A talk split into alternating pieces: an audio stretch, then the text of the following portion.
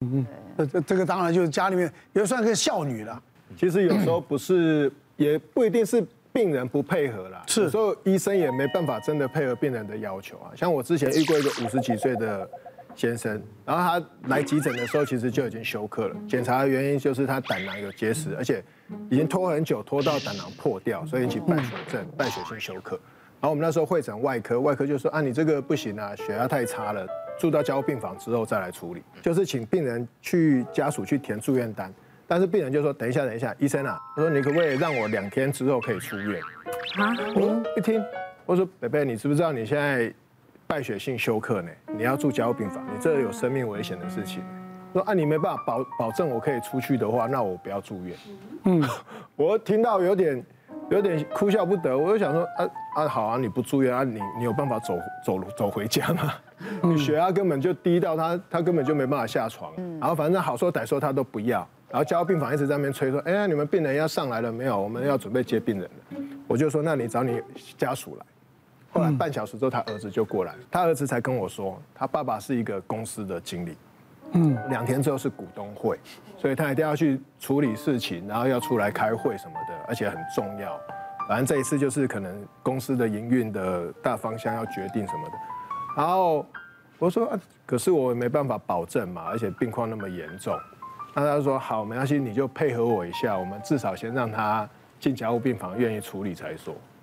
就我就只好打电话，在他面前打电话给加护病房值班医师说，哎，那个某某某病人，等一下同意要住院，不过他希望我们可以保证他两天之后可以出院去开会。好，对，然后他演戏，你看看。然后那个加护病房医师接到电话，莫名其妙，那啊，哦，没关系啊，先上来，先上来再说，因为他们要接病人，然后还有别的病人要处理。然后后来过两天，我就很好奇啊，我就打电话去加护病房问，就那个北北也没有去开股东会，因为他隔天就。昏迷，对，就休克到后来就呼吸衰竭就插管了。是啊，对啊，根本就没办法。因为其实老实讲，可以配合，我们都尽量配合。尤其这个也是他公司的大事。是，可是真的有些时候是不是我们医生要不要配合，或病人要不要配合，是病情不能允许的。当然啦，生命还是比较重要嘛，对不对？之前就遇过一个三十岁的男性，他来求诊，他是因为流鼻血，一直最近老是在流鼻血。我们一检查发现啊。原来他鼻腔里面有一个很严重的鼻中隔弯曲，鼻中隔弯曲也很容易让你流鼻血，因为一直撑着，血管很薄，他一不小心揉一下鼻子，它就裂掉就流血。哦，那我帮他用镭射把它烧死那血管，那提醒他这几天因为大概有大概一个礼拜的时间需要好好休息，不可以剧烈运动。回去之后没多久，再两天他又再来了，又在暴血了。这时候他老婆陪他来，因为非常紧急嘛。那时候我就一样，哎，怎么又流血？你是剧烈运动？他说没有，通通都没有。什么事都不行，然后再稍微暗示他一下，因为我看到他老婆陪他来，包括那一档事也不行哦。那他说他们才笑得有点尴尬，反正还是一样要处理嘛。一边处理一边叮嘱他稍微忍耐一下，要不然就找个时间来开刀矫正。啊，后来他终于过几段一段时间之后，他就找个时间来把那中隔弯曲的地方把它矫正，顺便处理他鼻塞的问题。开完刀以后，我一样叮嘱不可以剧烈运动，然后要好好休息，包括那档事都不可以。就过没多久，他急诊又回来了。这次回来，我真的非常生气，真的非常生气。但是他一回来，他马上就说：“吴医师，我真的不是不配合你。第一次是因为他其实他跟他老婆已经结婚五六年了，啊，一直都没有小孩，所以我们一开始在走不孕这一块。他第一次要做同房测试，啊，同房测试他时间点不是他能决定的，他刚好流血，啊，又必须要出证的时候，你也知道 要烧瓶子嘛，对不对？所以说就不得不处理。”然后就流血了。他第二次是因为他老婆他们准备要做试管了，老婆已经取完卵子，他必须要采精。嗯，他去取精室取完之后，因为他又流鼻血，因为没有第一次没有流，因为他的精虫的品质坦白讲不是很好。所以胚胎师看一看之后，他就气喘吁吁在旁边休息二十分钟，他接到电话，那个某某先生你再来一下，可以麻烦您再来续杯一次吗？好逼人哦！原来这还可以续杯的。他老婆那里面电话跟他联系，老公你就忍耐一下，拜托帮帮忙，这时间很紧急，对，就是这么这个黄金时期。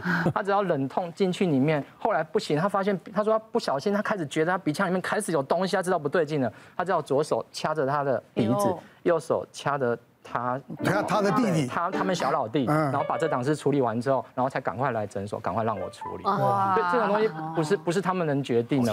这这这千载难逢啊！可以被原谅，可以可以这样子哈，哇，不容易。好忙哦，好忙啊！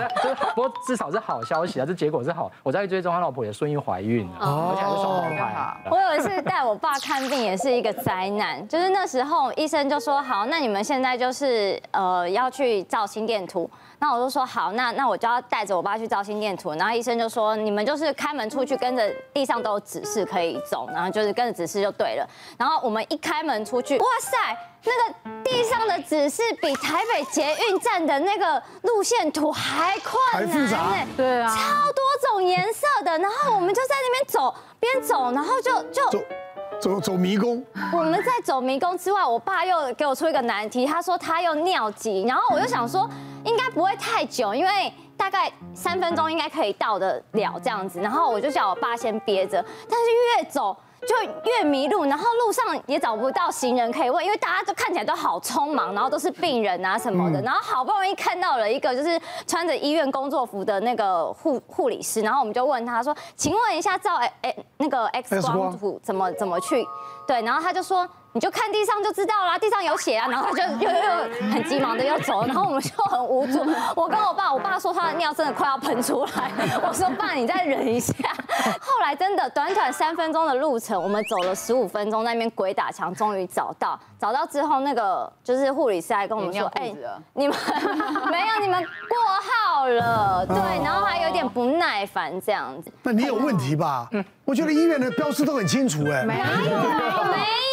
讲，大医院其实真的超复杂的。不会，你跟着那个走会走到死路，哎，对。然后你要去折返，你走一走，走一走，你会发现人烟越来越少，然后走一走是越来越冷，对，冰的，对，就觉得哎，怎么旁边你想。问人都没有人可以问呢，越走越毛哎。没有，现在那个医院哈，在那个很转弯的关键点，都会有一个志工阿姨，就设一个那个东西，然后告诉你要转左边还是左边。可是我真的好需要，我问了志工阿姨啊，我还是迷路了快半小时。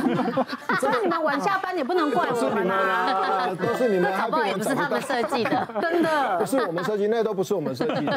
啊，那你们就不能怪，因为有一次我是这样子，说我的片子比较晚到，然后他们已经下班了，然后医生骂我哎，因为因为我是下午的门诊，然后就七点看到七点才看到我，因为片子七点才到，然后医生一进去就先骂我啦。其实像我之前也是，有一个病人他出车祸来，然后那时候整个急诊室兵荒马乱，所以他出车祸来，我们照完 X 光之后，骨科电话会诊，他说，哎，这个片子很难看。那有一些地方他也怀疑有断掉，所以可不可以再帮我安排一个手肘的电脑断层？那因为那时候就是都没有床位了，所以病人其实是坐着轮椅，然后他小朋友就是他儿子推他去。我说，哎，弟弟，你等一下，就是沿着刚刚的地方哦，然后去照一下电脑断层。然后我就想，嗯，沿着刚刚的地方去照电脑断层，应该不难吧？嗯，很难。因为他已经去照过一个 X 光了，然后我们的 X 光机就在电脑断层旁边啊。对，然后结果他就是。失踪了，他就失踪了。我就开始一直广播，然后因为我那时候就是电话会诊，然后骨科医师正在开刀，他过了一个半小时之后下来，那个病人还是找不到，我我广播不到人哦，然后电脑断层片子也没有上传，我又去放射科问，然后又说，哎，有没有这个患者过去？他说没有，我就跑去我想说为厕所找一找，什么找一找，都找不到人。然后过了差不多两个多小时之后，他儿子突然出现在诊间，我说，哎啊，你不是那个谁谁谁的家属吗？他说对，医生不好意思。可是电脑断层室里面都没有人出来叫我们呢。你不是说他会出来叫我们？我说对啊，啊你们跑去哪里？因为我们有两个电脑断层室，他跑去另外一栋大楼的电脑断层室。哇！可是就就很奇怪，因为我就说就是刚才你就你刚才照那个 X 光的旁边，对，就旁边。然后后来他回来之后，我才问他，我说啊，所以，然后他说啊，那个就一个黄色的门。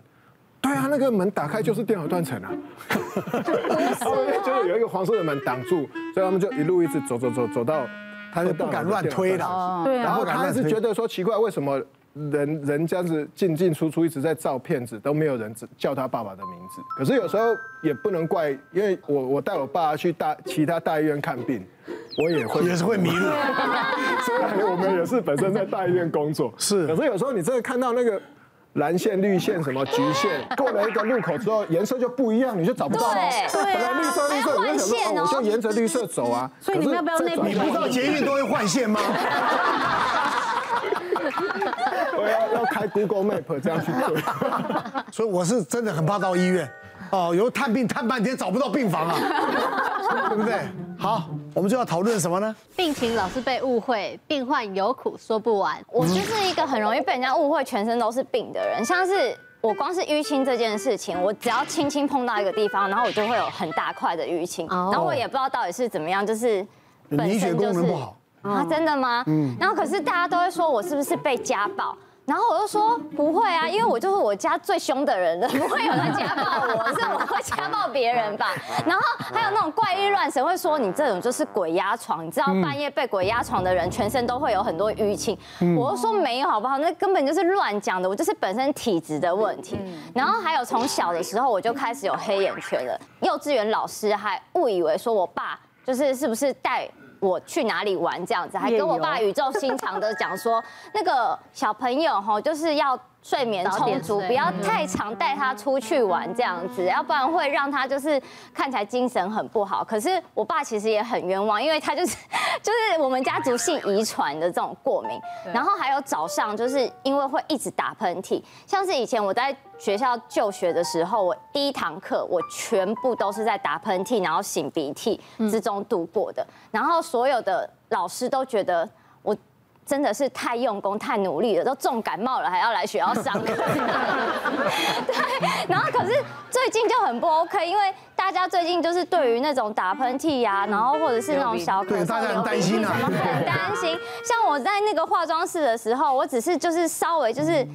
哈啾一下，或者是稍微擤个鼻涕，然后我就看到那个化妆师默默的就多戴一层口罩，然后开始喷酒精。对，然后他又不敢明说，然后又我又开始在可能在咳一下的时候，他就又又再多一个防护罩，就越来越多越来越多。但是我就已经说，我就是很容易过敏，然后我很容易被自己口水呛到，就不小心就是会一直咳这样。别忘了订阅我们 YouTube 频道，并按下小铃铛，收看我们最新的影片。想要看更多精彩内容，快点选旁边的影片哦。